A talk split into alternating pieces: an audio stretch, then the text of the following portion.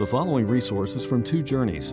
Two Journeys exists to help Christians make progress in the two journeys of the Christian life the internal journey of sanctification and the external journey of gospel advancement. We do this by exporting biblical teaching for the good of Christ's church and for the glory of God.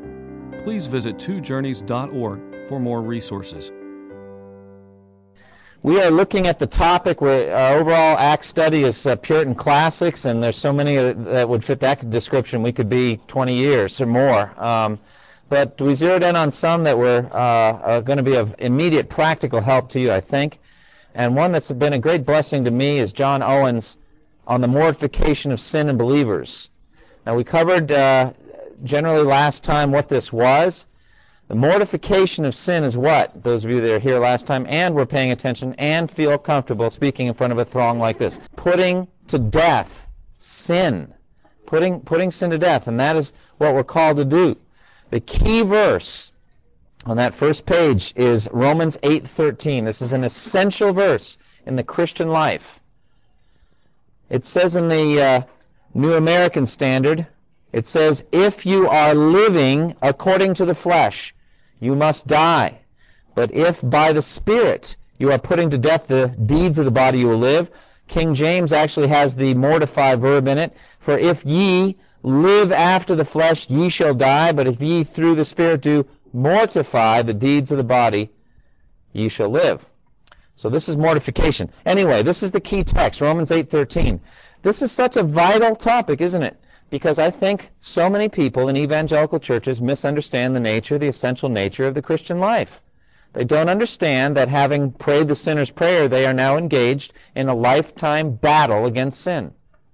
They're going to be fighting, they're going to be at war the rest of their lives. And those that even know that, all of us, to some degree, I think, underestimate the fierceness, the ferocity of that warfare. And we are frequently victimized by our ignorance and by our underestimation of how vicious is this fight against sin. So my goal is to rouse up within you a sense of desire and commitment to put sin to death, that you should be fighting uh, sin at all times. And that justification does not in any way free you from responsibility in this matter. You must be putting sin to death. Now, we talked about this at great length last time. I don't want to just give that same lecture last time. You can listen to the tape. We've defined mortification. Uh, we've talked about it being putting, putting sin to death. And we've talked about the promise that comes with it. You shall live. On page 3, we unfolded in chapter 2 of Owen's book that it is the duty of the best believers and that there's an evil of neglecting this duty. One thing, though, I want to emphasize before we go on. Uh, da, da, da. Yes, page 2. Key doctrinal conclusion. The choicest believers who are assuredly free from the condemning power of sin ought to make it their business all their days to mortify the indwelling power of sin. So even if you are absolutely the most mature Christian in this room, you'd probably know better than any of us how important it is to be mortifying the deeds of the flesh. Okay? You must be putting sin to death. At the bottom of page 2, another key statement. The vigor, power, and comfort of our spiritual life depends on the mortification of the deeds of the flesh. Do you see that? Vigor, power, and comfort depend on this. If you are not putting sin to death, you will not be vigorous, nor will you have a sense of the power of God, nor will you have any comfort in your Christian life. And I would add another that he doesn't list here but talks about later fruitfulness. You will not be fruitful in your Christian life. You will be useless to God if you do not put sin to death. So, I hope I have your attention. You can see very, very much how important and how essential is this mortification. All right? Page 2, he says it is the duty of the best believers, and there is an evil in neglecting this duty. Everybody must be doing it. This is for Christians. This is for Christians. Even those who are born again, whose who's, who have died and their life is now hidden with Christ in God, even those for whom it is said, there is therefore now no condemnation. For those we are talking, these are the ones who must be putting sin to death. We must be active. And we've seen that it is necessary because sin is, is alive and well in us. Sin is here, now. It's within us. Not only does sin live within us, but it is active It's, it's not a dormant virus, it's an active virus. It's aggressive, it's coming after us. It has uh, our death in mind. And so I love this statement from Owen on page 4. When sin leaves us alone, we may leave sin alone. Did sin leave you alone today? I didn't have that experience. Maybe some of you may have felt that sin left you alone. But even then, I would not be convinced that it was true because sin is very devious and tricky, is it not? So you might think that sin left you alone, but I think the days very much that I think that sin has left me the most alone is the days he, uh, sin was most active in me, because sin is tricky and uh, deceptive this way. So sin lives in us but is active, and we must put sin to death because not only is sin in us, and not only is sin active and alive and moving, but sin, if left alone, will press us on to absolutely devastating, destructive, shameful, soul-destroying sins. The stakes are huge. And we've seen it happen, sadly, in others. We have seen the effects of sin in others, and we don't want, very much don't want to be part of this. Great, cursed, scandalous, and soul-destroying sins. We don't want to get on the train if we don't want to end up where that train ends up at its final destination. Why even begin in a, in a direction that you don't want to end up at its final destination? And it is part of sin's deceptiveness that it conceals from you at all times where it is intending to take you. It's not saying, oh, you know, I want you to know that the end of this will be the ruin of your marriage, of your home, and of your life, and everything you hold dear. It doesn't come to us that way, does it? Instead, it causes us to focus on other things. Also, this is the reason why the Spirit is given to us, that we might put sin to death. Negligence, I'm on page 5, in this duty contradicts the gradual transformation Paul describes in 2 Corinthians. In other words, that we are outwardly wasting away, but inwardly we're renewed day by day. The order is reversed if we don't put sin to death. Outwardly, we're growing, you know, sleek and fat and comfortable, but inwardly we're wasting away day after day because we're not putting sin to death. And so there's other verses. Now, are people doing this? Well, in Owen's day, he said, I don't think so. Not the way they should. He looked around in his day and saw that there was a great deficiency in this matter of putting sin to death. Uh, I think we can see the same thing today. You've heard those statistics about, uh, you know, the church compared to the world concerning divorce or their views on abortion, premarital sex, all of these, these markers, uh, barometers of spiritual health. We don't do very well, do we? And some put the blame at a faulty gospel that's proclaimed and people pray the prayer but they're not really converted. I think that's valid. But some might also be that they are genuinely converted people but they just are ignorant in this matter of the mortification of the deeds of the flesh. And so they're living very much like um, the world around them. Now, what on uh, page six? What evils attend every unmortified professor that is somebody claiming to be a Christian uh, this is one of the things you learn about Puritan language. You start to learn a new vocabulary. And the word professor does not mean what you think it means. It means somebody claiming to be a Christian. So when you see that word, uh, it means somebody claiming to be Christian. In himself, he will have small thoughts of sin. You will underestimate it. You'll think sin is no big deal. It really is no big deal, sin.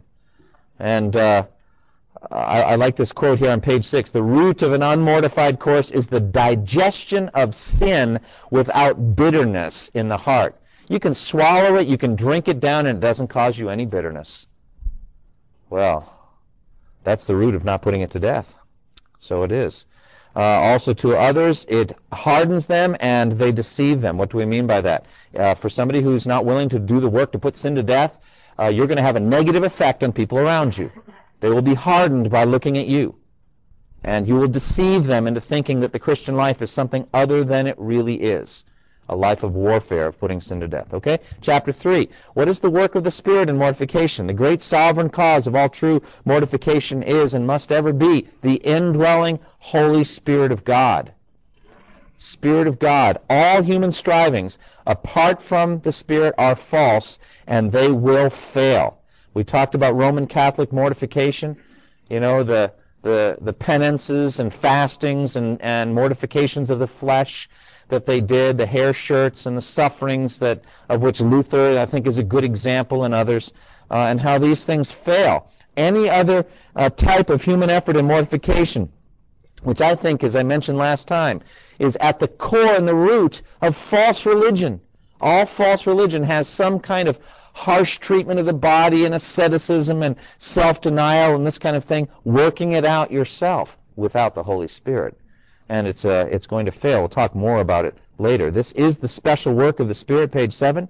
It is promised by God to be given to us for this work. Mortification is a gift given to us by Christ. How does the Spirit mortify uh, sin? First, by causing our hearts to abound in grace and the fruits that are contrary to the flesh. Remember that mortification is a great saying no to temptation, the deeds of the flesh. But the most effective way that the Spirit produces this is by the great yes it says to all the blessings of the gospel there's an expulsion that happens. Rather than a denial, a self-denial, it's that the Spirit makes the Christian life, and really Christ himself, the treasure that's worth selling everything for, the pearl of great price. And the Christian life becomes greatly valued and sweet to you, right? And as a result, those things lose their power. And so the fruit of the Spirit, love, joy, peace, patience, kindness, goodness, faithfulness, gentleness, self-control, these things have an expulsive power, don't they? They drive out the deeds of the flesh, which were just listed in the verses before that in Galatians 5. So it's a great yes rather than a, a kind of a strident and harsh no. It is a no. We are saying no because the grace of God, Titus says, teaches us to say no to ungodliness and worldly passions, and to live upright and godly lives in this present world. It is a saying no, but the no is, is, is easy when you're filled with the yes of Christ. Do you understand what I'm saying? I know it's a little hard to get it, but you're so filled with the joy of the Christian life and everything that, that comes from that. Reading the promises of the gospel, spirit-filled worship, godly fellowship, contemplation of your reward in heaven, and the joy of just knowing that Christ is well pleased with you. All of these things are strong and mighty and become ever stronger as the Spirit works in you. And then the deeds of the flesh are more uh, greatly mortified at that point. Okay, that's just so important. Also, he begins to work in a real physical efficiency on the root and habit of sin. He gets into the heart of it and kind of dries it up. You know, he, he's just effective at finding what sin is, the, the faulty motions of sin, and just laying waste to the root of sin. Nothing else can get to the root. Everything else must deal with the fruits, the outward actings. But the Spirit has the power to get right to the root of sin and dry it up and burn it away. And also the Spirit works, page 8, by the bringing of the cross of Christ into the heart of a sinner by faith. All right? So, uh, at the end, we finished last time. This is all review. Um, Number six, a lament for those who are under conviction of the law but strangers to the Spirit. Basically says there it is a very, very sad thing to be convicted of sin by the law, law of Moses, etc., and not be converted and then begin striving out to try to meet the requirements of the law apart from the indwelling working of the Spirit. It's a tragic, bitter failure. And those kind of people are among the most miserable people on earth. They know the terrors of the law but they don't know the joy of grace and of the gospel, and so they're really struggling. They have a hard time. But he said, how much worse for those that are not even in conviction of sin and are just dead in every respect to their danger and just living as slaves to sin. What will the outcome be for them? So that's where we ended up last time. Any questions? I'll review chapters 1, 2, and 3. Pretty deep. All right, let's get going then. Uh, page 8 uh, chapter 4, the usefulness of mortification. The life, vigor, and comfort of our spiritual life depend much on our mortification of sin. Now, life, vigor, and comfort do not automatically proceed from mortification. Instead, what mortification does is it gets out of the way the obstacle to these things that are good gifts from God. Do you see what I'm saying? God is the one who gives life. God is the one who gives comfort. He's the one that gives peace and vigor and fruitfulness. But he will not do it to a willful sinner, you see. Those things block what God intends to do. So mortification is more good defense. Do you see what I'm saying? You're clearing away the blockage and the obstacle to those things that God will work. Now, it is the case sometimes that you can be kind of very strongly mortified in the flesh, you know, and have no life, uh, sense of life, vigor, and comfort, but it is unusual and rare. Uh, Owen cites the example of our brother Heman from Psalm 88, which is without question the darkest psalm in the entire book of Psalms. I don't know if you've read it, but it ends very dimly, Psalm 88, verse 18. You have taken my companions and loved ones from me. Darkness is my closest friend. End of psalm. Oh, what a depression. Have you ever read that psalm? You know, darkness is my closest friend.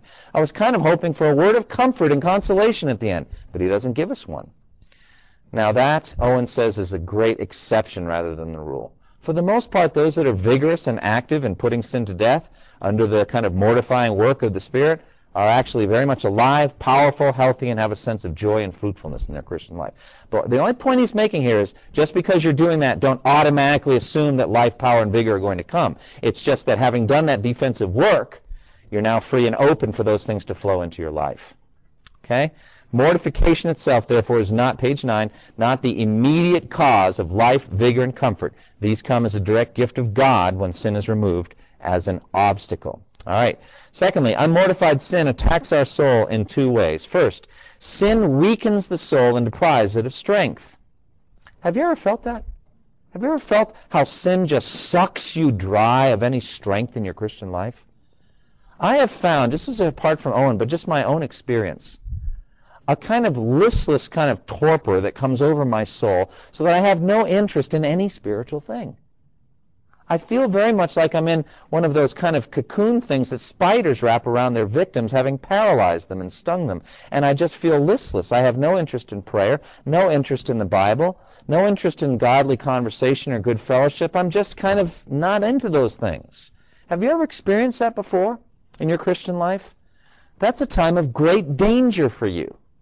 That's a time when clearly sin has made great inroads at that point. You have to shake it off. You have to say, oh my goodness, what has happened to me that I have no interest in the Bible? No interest in singing praise songs to God, no desire to pray. Sin has had some deadening effect on me. This is a time of great alarm, a time of danger to get moving again. Therefore, I think that that uh, uh, your desires are a great barometer of the health of your of your soul, your appetite. Just like physically, you know, doctor, how, how have you been eating? How's your appetite? Are you hungry? Are you eating well? And if the person said, I just have not been eating well the last three months, I just have no desire, no, no, nothing for, that's an indication that something's wrong. Something's wrong. Now, the opposite's not true. I mean, if you're a glutton or whatever and eating doesn't mean you're healthy. I'm not getting that. Now, spiritually it does. You can eat as much of the Bible as you want. Be all the more hungry for prayer and for Bible intake and fellowship and all those good things. There's no damage that could be done to your soul from those things. Praying too much, reading the Bible too much, witnessing too much, worshiping too much. Never met anyone like that, actually. Have you? Has that ever been a day of yours? I just witnessed too much today. I just prayed too much today. I read the Bible too much. Glutted myself on these spiritual things too much. Well, that will never happen. But what sin does is it drains you of strength. It weakens the soul and deprives it of strength. It moves your heart out of tune with God and it twists your affections. We are saying to some idol, You are my portion. You are my desire. You are my joy and my treasure. What a terrible thing that is. And we do it so easily, don't we? We exchange the joy of fellowship with God for some earthly thing, some earthly idol, and we set our affections on it, and we begin to go after that. And that is a deadly thing to us. Secondly, sin uh, fills the soul with thoughts about the sin, how to provide for its needs. You start thinking about it. It uh, takes up your brain.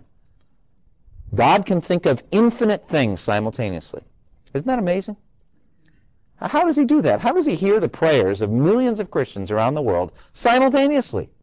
That's a mystery, isn't it? You know how God commands us to rejoice with those who rejoice and mourn with those who mourn? He does that perfectly. So on your best day of your life, it's somebody else's worst day of their life. And he's totally in tune with both at the same time. That's a mystery to me. But you can't do it, now can you? I've seen you try, talking on the cell phone and driving at the same time, and you just can't do it. I've seen it. I saw a woman on the on the ramp here, the Cloverleaf, talking on the cell phone, curving around, curving around. There's a guy stopped, waiting to come in. I watched the whole thing. I'll never forget it. She's talking on the cell phone, decelerating, decelerating, decelerating, rammed right into him. He had been sitting there for probably 20 seconds, unmoving. She crushed his rear bumper, talking on the cell phone. I think that there's something that happens in the brain. You can't do both at the same time. Some can, I don't know. The guy in front of me was drifting from lane to lane, talking on the cell phone. At any rate, that's just indication of the fact that you can't concentrate on two things at once. What ends up happening is when you're in a sin habit, you're in a pattern of sin, it takes over your brain.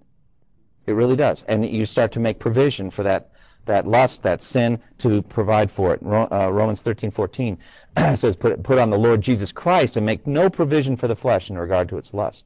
The mind is constantly filled with thoughts of the sin, how it could be satisfied. This greatly weakens the soul. Think about a Christian that's in an adulterous relationship. Think about that for a moment. Okay? They have, I believe, only one pleasure and joy in their entire life, and that's being with that individual. All the others are gone. You see what I'm talking about? They're all gone. They can't enjoy any spiritual thing. They can't enjoy physical creation. They can't enjoy uh, meals or whatever. They, they're all boiled down to one thing, and then the, the joy of that diminishes because Satan hates joy and pleasure anyway. And in the end, that will go away too until everything is awful all the time. And so, sin takes over and fills up your mind so that that thing becomes the focus of your life. And then sin also breaks out and actually hinders your duties.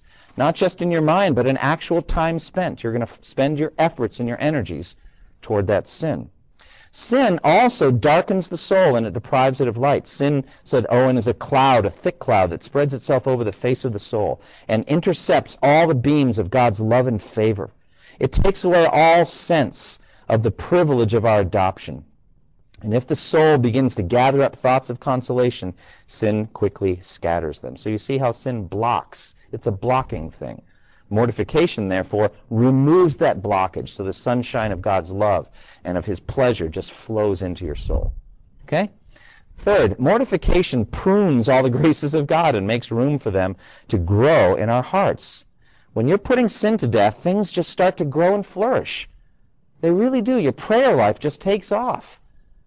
You find yourself far more compassionate to others that you meet. You're much more attuned and aware of witnessing opportunities than you ever were before.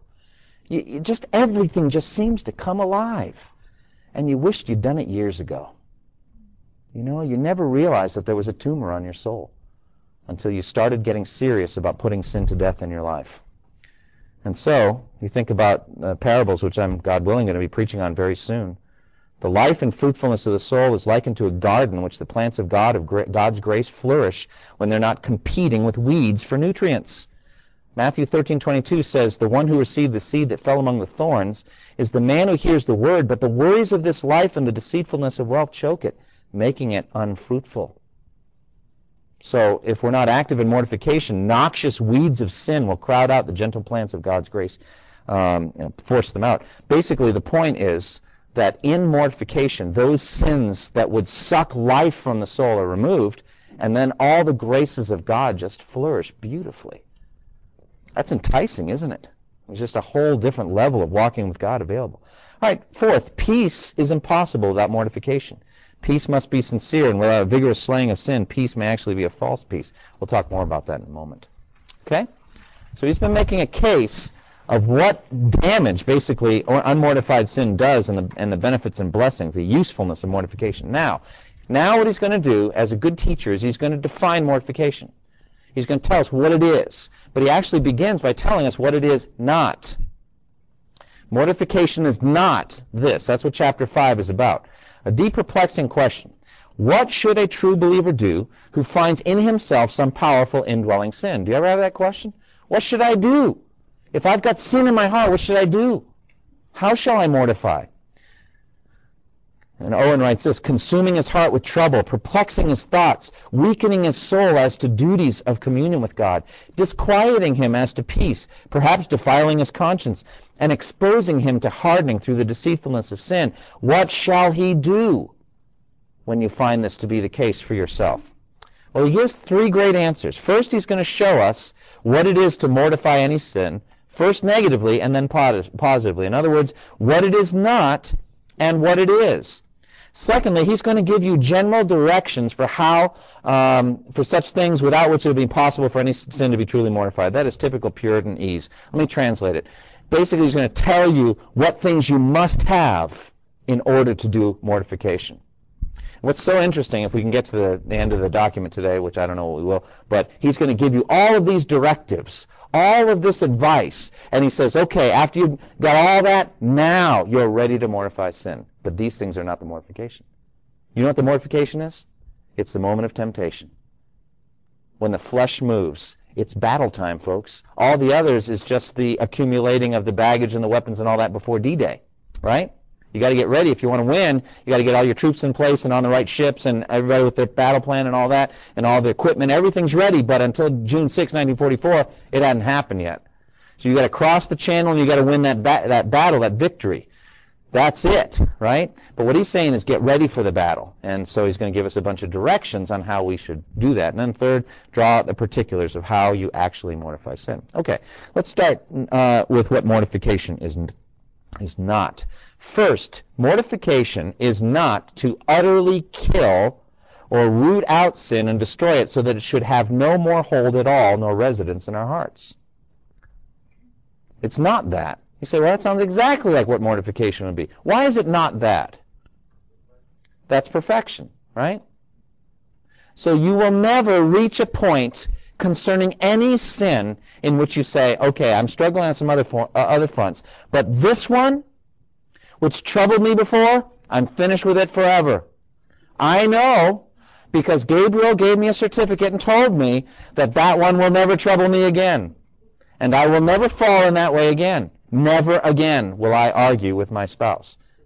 Never again. I may fall in other ways, but I will never do that one again. I've been told by Gabriel. How well is that going to work? That's not going to go too well, right? Is there any sin of which you can say, I will never do that one again? The answer is, of course not. And so, therefore, mortification cannot be a perfect killing of a kind of sin. It's not that. Wish it were, in one sense.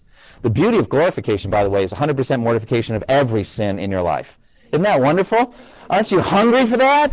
You're like, oh boy, for the day when there's no temptation, no indwelling sin, nothing, no world, no flesh, no devil. It's done at last. I'll think, if anything, mortification increases your yearning for heaven. Doesn't it? Because when you're really involved in fighting, you realize just how much work there is to be done in the soul. And even if you're making good progress and you're walking, but you see in your brothers and sisters and you're increased in your compassion for them and yearning that they would be holy. As Paul says, I have great sorrow and unceasing anguish for the lost among the Jews. He also says in 2 Corinthians uh, 11, after listing all of these terrible trials he goes through, on top of all of it, I have constant concern for the churches. Who is, who is led into sin and I don't inwardly burn? So you, you know, even if you're doing well, it means you're just that much more attuned to the failings of your brothers and sisters around the world. And then you're just yearning for heaven. Paul says, I long to depart and be with Christ, which is better by far. So I think that's a good thing. Anything that would make you yearn more for heaven is a good thing. Perfect mortification in every way. Now, how do we know that perfection is impossible? How do you know it biblically? Well, Philippians 3.12 is a good verse for that. Okay? It's very important because um, um, John Wesley believed that uh, perfection is possible, and he knew the Bible very well, better than anyone in this room. And so, how do we know that he's wrong? How do we know that perfection is not possible? Well, a good verse would be, for example, Philippians 3:12, in which Paul says, "Not that I have already obtained all this, or have already been made perfect." You see that word "not"? I am not perfect. That's what Paul is saying. I have not obtained perfection. But one thing I do, forgetting what is behind and striving or straining toward what is ahead, I press on every day. I keep pressing. But I'm not perfect, and I never will be in this world. Now, it is the thing for which Christ Jesus took hold of me. He took hold of me for perfection in the end. But I'm not there yet. So I strive on. That is a very good verse for refuting perfection. Do you see that? He says, I've not been made perfect, but I press on. Okay, secondly, to mortify sin is obviously not a dissimulation of sin, that is, hypocritical external triumph only, outwardly clean but secretly just as vile before. I almost shouldn't have to mention this. I mean, in other words, you know, you used to have trouble with alcohol, used to be, you know, kind of the town public drunk. Now you just get drunk in secret. Well, wait a minute now. Is that mortification? No. I mean, they look good on the outside, but inwardly they're full of dead men's bones and everything unclean. It's not a show. Mortification isn't a show. So much of what you do is what you do in secret before God alone. So this is not a matter of making a good display for the church or for your pastor or your spouse even or somebody who's dear to you. That's not it at all. It's not a fakery. It's not hypocrisy. Almost shouldn't have to say that, but we do. Okay? Thirdly, mortification is not to develop a kind of a personality trait. You know, being quiet and sedate. You know, some people are just gifted with that kind of personality. I actually envy them. A gentle and quiet spirit is of great worth in God's sight, but that's not mortification either, developing that kind of quiet demeanor and personality. To mortify sin is not to divert it to something else. Yeah, a sin is not mortified when it's only diverted. A man may be sensible, I'm on the bottom of page 10, a man may be sensible of a lust, set himself against the eruptions of it, take care that it shall not break forth as it has done, but in the meantime to allow the same habit to vent itself in a different way. That's just deception. And the sad thing is that sin is very tricky this way, isn't it? You kind of hold it down in one way and it kind of pops up in another way. It's like one of those mushy balloons toward the end of a balloon's life. You know what I'm talking about? You try to hold it and it keeps sticking out through your fingers somewhere. Sin can be like that. It's tricky that way, so that you think you're holding it down when actually you're just diverting it to a different way of meeting the same needs, but just not in the way you used to. We can't be deceived in thinking that that is truly mortification. He that changes, for example, pride for worldliness and sensuality for Pharisaism, vanity in himself to the contempt of others, let him not think that he has mortified the sin that he seems to have left. He has changed his master, but he is a servant still. Very, very important. We'll talk more about that concept in a moment. And then fifth, or E, to mortify sin is not to have occasional conquests of it. Ouch. Right? And uh, this is challenging to us, isn't it? You know, it's not, well, occasionally I throw holiness a bone. You know, from time to time I'm able. Um, two false occasions when people may think they have mortified a sin. For example, number one, when the sin has had some sad eruption to the disturbance of his peace, the terror of his conscience, the dread of scandal, and evident provocation of God, when the sin has poked itself up in a very obvious way in that way, then the man stirs himself to a frenzy of activity in this area. He's filled with abhorrence over the sin, cries out to God against it, sets himself to be rid of it. He's like a city in which at midnight the sentries raise a general alarm against an enemy. The whole city becomes aroused against the enemy, but the enemy finds some clever hiding place and lays low until the alarm has passed. Then the enemy rises again and continues his evil work against the town. We can't be deceived. You know what I'm talking about? When sin kind of pokes its ugly head up in some way and you say, oh, that's terrible. I never want to do that again. And so you kind of have a temporary motion against it, an energy about it. But the thing is not actually mortified. It's just biding its time. It's kind of like the AIDS virus where it can lay low for many, many years and then come back up again. And other viruses, I think, are like this, you know, hiding for a while. This is not genuine mortification because it doesn't continue, but lasts only a short time. Uh, secondly, in a time of some judgment, calamity, or affliction. What do we mean by that? Well, you might be just having such a terrible time in your life, physically, let's say, or some other thing, that this pet sin just doesn't have any room to maneuver at all. You have no appetite for it because you're sick, let's say. You know, some other things going on. It, the soul is troubled about other things. The sin has not had an opportunity to work its mischief, but it is still alive and well in the soul. During these times of trial, the person is roused against sin in general and resolves never to sin again, if only to be free from God's hand of affliction. Psalm 78 is a good example of this. Speaking of the people of God, whenever God slew them, they would seek him. They eagerly turned to him again. They remembered that God was their rock, that God, their Mo- God Most High, was their Redeemer. But then they would flatter him with their mouths, lying to him with their tongues. Their hearts were not loyal to him because they were not faithful to his covenant.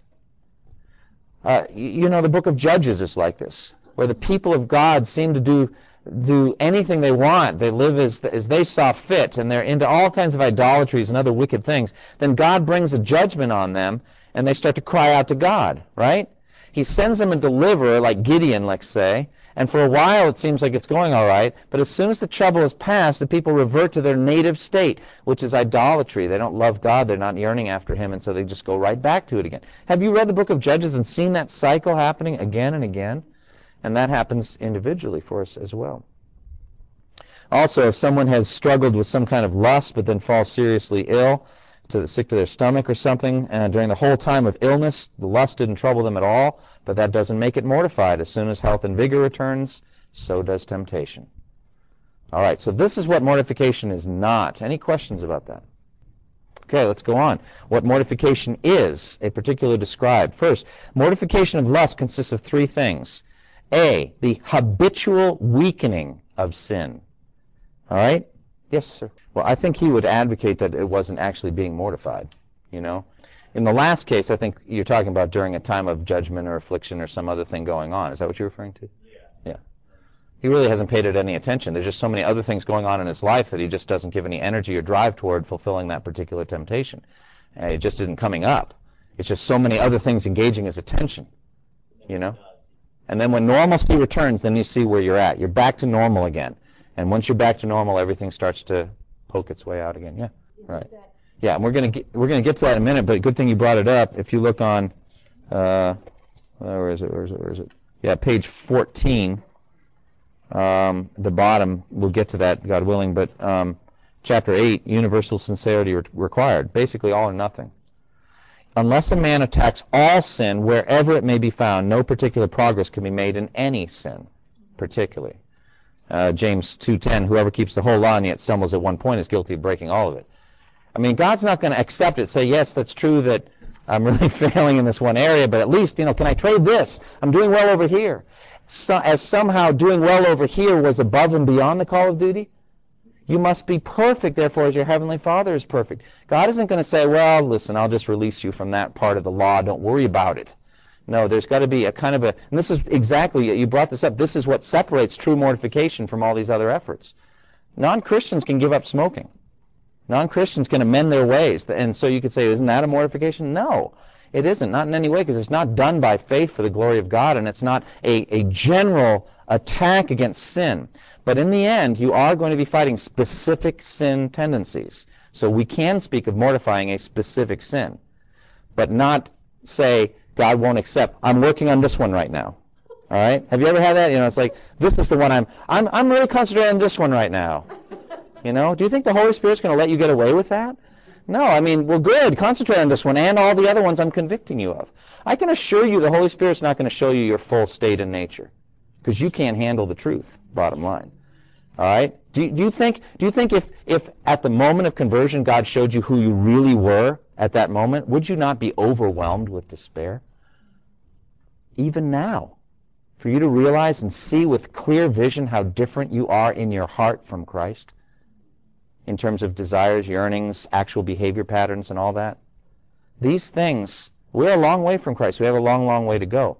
And so we do not have a clear and pure vision of all of those things. But bottom line, this is my this is my take on it. We are to fight sin wherever we're aware of it. But we're not fully aware of everything, and we won't be really until we die and go to heaven. Okay, good that's a very good point. All right.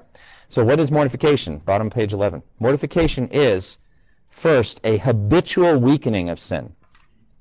Every lust is a depraved habit or disposition, continually inclining the heart to evil. It is in itself a strong, deeply rooted, habitual inclination and bent of will and affections unto some actual sin, always stirring up imaginations, thoughts, and contrivances about it, what it lusts for. Page 12. Thus, the first thing in mortification is the weakening of this habit of sin or lust that it shall not, with that violence, earnestness, and frequency, rise up, conceive, tumultuate, provoke, entice, disquiet, as it is naturally apt to do. All right, so part one A there is a habitual, regular weakening of sin's effect on you. All right? Note that lust gets its strength by temptation. When a suitable temptation falls in with the lust, it gives it new life, vigor, power, violence, and rage, which it seemed not before to have or to be capable of. All right? And this is this is one of those key things. When temptation comes, there's a lust that corresponds with it and rises up. Therefore, you should be faithful in praying. Lead us not into temptation, but deliver us from the evil one. I don't want to be tested today. I don't have any desire to be tempted. I want to stay away from temptation. What's so foolish is when Christians willfully go to places of temptation and open their minds up to those things that naturally entice. That's so foolish. Temptation's sure to come, Jesus said in Matthew 18. It's sure to come. Why go looking for it? Because what happens is when the temptation comes, it stirs this thing up. All right? Also, note that some lusts are far more sensible than others. You can be aware of them more. Sexual uncleanness, for example, is different than all other sins, said in 1 Corinthians 6.18. Flee from sexual immorality. All other sins a man commits are outside his body, but he who sins sexually sins against his own body. Hence, the motions of that sin are more sensible. You're more aware of it, more discernible than of others when perhaps the love of the world or the like in a person is no less habitually predominant than that, yet it makes not so great a combustion in the whole man. In other words, you might have, you know, almost more problem with just loving the world and everything in the world than you do with a specific lust tendency or sexual temptation. But you're just more aware of that one because it's just more visible and open and sensible to you. Problem is deep on, on all levels. Thus, the first work of mortification is habitual weakening of this habit of lust. Galatians 5:24. Those who belong to Christ Jesus have crucified the sinful nature with its passions and desires. Owen gives us a picture of a man uh, nailed to a cross. At first he struggles and strives and cries out with great strength, but little by little he weakens. So also with sin. Romans 6:6. We know that our old self was crucified with him, so that the body of sin might be uh, done away with, that we might no longer be slaves to sin. This is absolutely essential to true mortification. A man may beat down the bitter fruit of an evil tree until he's weary, while the root abides in strength and vigor. The beating down of the persistent fruit will not hinder it from bringing forth more. I mean, what's the point in knocking off the fruit off the tree? I mean, you've got to get to the root of the matter and get the tree out, or else it's just going to keep bearing fruit. As long as the root's healthy, the tree's healthy, and it's going to bear that, that bitter fruit in your life. Okay? So a habitual weakening of the root. B, in constant fighting and contending against sin. Okay? Not just spasmodically or periodically. True mortification consists in a constant bitter warfare, unrelenting, a sense of commitment in this fight. First, to recognize sin as the vicious and bitter enemy it is. Second, to learn everything you can about that enemy's methods of success. And third, to load it daily with things that, that the enemy hates, continuing to lay blow upon blow with effective weapons. All right, we're going to personify personify sin. Sin has certain things it likes. Don't do them. Don't feed it what it likes. You know? This is I mean, every sin has its proverbial cold shower. Give it give it the cold shower all the time. The fact is provoke and annoy your sins. Go after them aggressively. That's the point. Don't get passive and lay back. Say, I'm going to go after my sin nature. And I'm going to do those things that it hates. All right? You say, well, what do you mean specifically? Well, for example, if you find that sin um, uh, works in you, if you're fatigued, worn out, stay up late at night, that kind of thing, don't do that. Go the opposite direction. Go to bed early. You know, get a good night's sleep. Wake up early for your quiet time. See, very practically, do the thing that that's opposite of what the sin wants you to do. Thirdly, uh, mortification consists in success. yes, give me some. I want success. I want lots of success. Well, it does. And it feeds on it too, doesn't it? As you start to see progress that you're making, success against sin. Frequent successes against any lust is another part and evidence of mortification. By success, I understand not a mere disappointment of sin, that it was not able to bring forth its fruit, but a victory over it and pursuit of it to a complete conquest. All right, chapter 7. Mortification can only be done by believers. That should be obvious, shouldn't it? Why is it obvious that mortification can only be done by believers? Got to have the indwelling spirit. Those three things we just talked about the habitual inward weakening of sin, a constant fighting against it, unrelenting warfare. You don't have the strength for that. It's the Spirit alone that has the, the absolute unremitting determination and strength to do this in you. That's why you see it must be by the Spirit. Say, I don't have enough staying power to do that. No, you don't. And so therefore, this must be done only by believers. Unless a man is a believer that is truly grafted in Christ, he can never mortify a single sin. All the scriptures commanding mortification are given to Christians. I mean, let's stop and be realistic. All scriptures are given to Christians. That's what that's for us. And you say, what about unbelievers? Don't they read Scripture? Yes, but with a mind to becoming Christians. That's the whole point. And so these commands here, clearly though, I mean, it's not even a, uh, you don't even have to wonder. In Romans chapter 8, who is he writing to? You, he says, if you by the Spirit. Well, who's the you? You who live by the Spirit. You who, for whom is no, uh, it is said there is no condemnation for those that are in Christ Jesus. That's who it's addressing in Romans 8. You as believers. Colossians 3, it's also clear as well. Uh, it says, Put to death, therefore, whatever belongs to your sinful nature.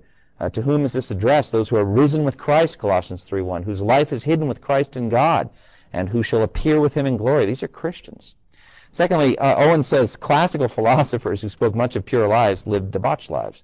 Well, this isn't much to us, but you got to realize Owen was at Oxford classically trained, and so he knows all these guys, these Latin philosophers and these Greek, and they're all like wretched, awful, lousy people. I mean, they wrote just beautifully about the pure, pristine, virtuous life, but they didn't live it at all. And so they end up great evidence of what he's saying here. Unbelievers can't do this. They can't.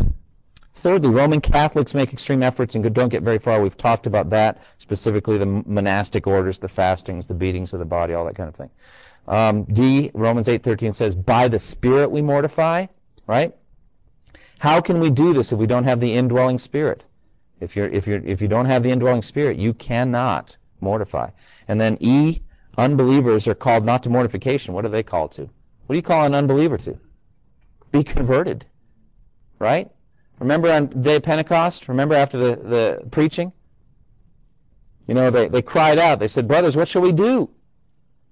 And what did, what, did, what did Peter say at that moment? You must mortify the deeds of the flesh. Can you imagine? What did he say? Repent, believe. Yeah, he says. He says, uh, repent and be baptized, every one of you, in the name of the of Jesus Christ for the forgiveness of your sins. Page 14, and you will receive the gift of the Holy Spirit. And you'll get to then speak in tongues like us. They were very interested, I think, in that. So they wanted to speak in the tongues. Yeah, well, guess what, guess what the Spirit's going to come do in you? He's the Holy Spirit. He's going to start getting busy in you. But he doesn't give them a command at that moment, mortify the deeds of the flesh. That's not the command. They must be converted first. So therefore, every effort at mortification by unbelievers is futile.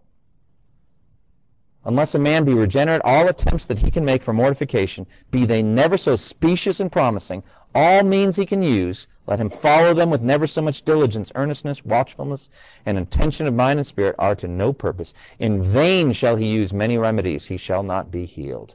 Page 14. Now, number two, actually, it's worse for him if he tries. It's actually very, very bad for somebody who's not converted to try to mortify the deeds of the flesh. You know why? All right, three things. Distraction, success, and failure. All right? If, if you look at this is the process. False mortification by lost people first deludes them, second hardens them, and in the end destroys them. It's worse for them. First distraction. His mind is taken off what he should be doing. What should he be doing? He should be converted. He should come to faith in Christ. He should be thinking about his overall soul and of repentance and faith in Christ. Not worried about this or that particular lust or, or you know, putting sin to death. Not at all. It takes his mind away from the cross and the empty tomb and what he should be focused on. Secondly, he might actually have some limited success. And what then? What will happen to him if he starts succeeding in certain areas? He'll get puffed up. He'll get prideful. And what will he not do? Repent and believe in Christ. So actually, he might have some success. What about failure? How could failure hinder him? He might, he might get discouraged and give up. He'd just say, no, nothing can ever defeat sin. So if you just go about it in this way, giving somebody who's unconverted commands toward mortification and all that, this is devastating, devastating to sin. All right? Mortification then is a work of faith. Uh, only faith purifies the heart. Acts 15:9. He made no distinction between us and them, for he purified their hearts by faith. Page 14. Chapter 8, and this is what we got to a moment ago. All right? Universal sincerity is required. You say, how can this be true? But that's, that's exactly right. Page 14, bottom, it says all or nothing. Do you see that? All or nothing. Unless a man attacks all sin, wherever it may be found, no particular progress can be made uh, in any way, shape, or form. Uh, James 2.10 we already read. If you keep the whole law and yet stumble at one point, you're guilty of breaking all of it. Without sincerity and diligence and a universality of obedience, there is no mortification of any one perplexing lust to be obtained. You, you got to fight at, at every every level.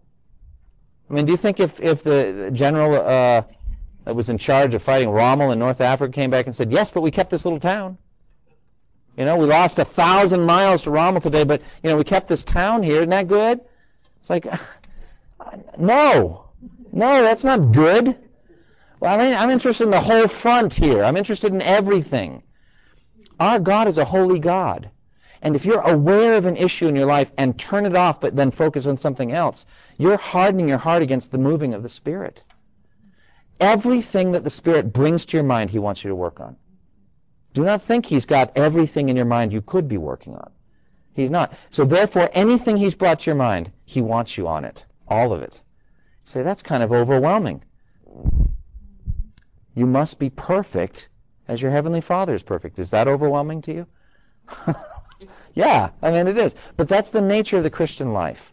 God is not going to allow you to sin willfully in any known area. That's not that's not part of the deal. The Holy Spirit wants full obedience completely. Any man, uh, sorry, a man finds any lust to bring him into the condition formerly described. It is powerful, strong, tumultuating, leads captive, it vexes, disquiets, and takes away peace. He's not able to bear it, wherefore he sets himself against it, prays against it, groans under it, sighs to be delivered. But in the meantime, perhaps in other duties, in constant communion with God, in reading, in prayer, meditation, in other ways that are not of the same kind with the lust wherewith he is troubled, he is loose and negligent. In other words, he's concentrated on one area, but all the rest he's just letting it slide loose and negligent. Let not that man think that ever he shall arrive to mortification of the lust he is perplexed, with. What is he saying? Even in the area he's concentrating on, he won't win. He will not succeed. He's got to fight a whole front battle. In other words, it very much has to do with did you have your quiet time? Did you get up? Were you faithful in the things God's calling you to do? The whole picture is kept in mind by the Spirit got the whole thing in mind. Why is this true? Well, the mortification he's working on at that moment comes really from a form of self-love, not a love for God and his honor and glory. He is personally annoyed by that sin. He's personally perplexed by it. It bothers him. It annoys him. It makes him think poorly of himself, right? So he's going after it. What's his motive? It isn't the glory of God. It's not the advance of his kingdom. Instead, He's personally zeroed in on that one thing. So what does he say here? And this is so important, page 15. Hatred of sin as sin itself, not as galling or disquieting. A sense of the love of Christ and the cross lie at the bottom of all true spiritual mortification. You just find sin itself to be repugnant. I just hate it for itself. Even if I could be assured that no one ever found out and God wouldn't punish me for it, I wouldn't do it. Because it's a wicked, evil thing itself. And anywhere that sin can be found, it's my enemy. That, that begins the, the mentality. Do you see what I'm talking about? I'm not going to just concentrate on one thing. I want all of it out, the whole thing. All right. Thirdly, I mean, you, you think to yourself, uh, I would think this point would be made obvious by, by the history in the Bible, right? What drove Adam and Eve out of the garden? What did they do? Sin, yes, but what did they do? They ate some fruit off a tree. You think, I mean, so much out of that. I mean, but God told them not to, you see? And that's the point. It may seem small to you, but sin is never small. It's never it's never harmless. And so therefore we must fight it wherever it's found, everywhere, wherever it's found. All right, God's work consists in universal obedience. Look at 2 Corinthians 7:1. Since we have these promises, dear friends, let us purify ourselves from everything that contaminates body and spirit, perfecting holiness out of reverence for God. Boy, that seems like kind of totalitarian language here. You mean wherever it's found? That's what the verse says. Let us purify ourselves from everything that contaminates. And we're going to perfect holiness out of reverence for God. All right, also a thought, and Owen is so sharp here. I really love this. Perhaps God has allowed this one particular lust or some problem in your life to become very irritating and annoying to you to show you how loose and negligent you are in general in your Christian life. So that all of a sudden you say, you know, I haven't been praying the way I need to. I've not been watching myself in many ways. I've gotten into some bad habits in my marriage or in my work life. I, I'm loose in my prayer life. I'm loose in my Bible intake. I haven't been attending church the way I need to. I'm just, I've just gotten lazy in my Christian life. And this thing has cropped up to show me just in general I'm not living the way I need to. I'm not following God the way I need to. The rage and success of sin in, in uh, one particular area is usually the result of a generally careless, negligent walk in many areas. Now in chapter 9, he gives us symptoms of a particularly dangerous lust. We'll cover this and we'll stop for tonight. Owen begins here a series of very practical steps to mortifying sin. First, he wants you to identify the symptoms of a particularly dangerous lust. I remember reading this and thinking it was very, very convicting. It was, it, you know, you read it and you say, wow, you know, it's a good thing to know about this. First is inveterateness, and you say, what in the world is that? Okay, it's been in you a long time. Chronic, I guess would be another word for it. You've been at it a long time. This sin habit has been entrenched in the soul for a long time so that the believer scarcely even notices its presence anymore and actually makes allowances for it. That's dangerous when that happens. Secondly, the heart speaks peace to itself despite the open presence of the sin. Ouch. I mean, when that, when that starts happening, you're in trouble. In other words, you're at ease and confident in yourself, even though this thing's going on. The heart gathers up evidence of its good standing before God.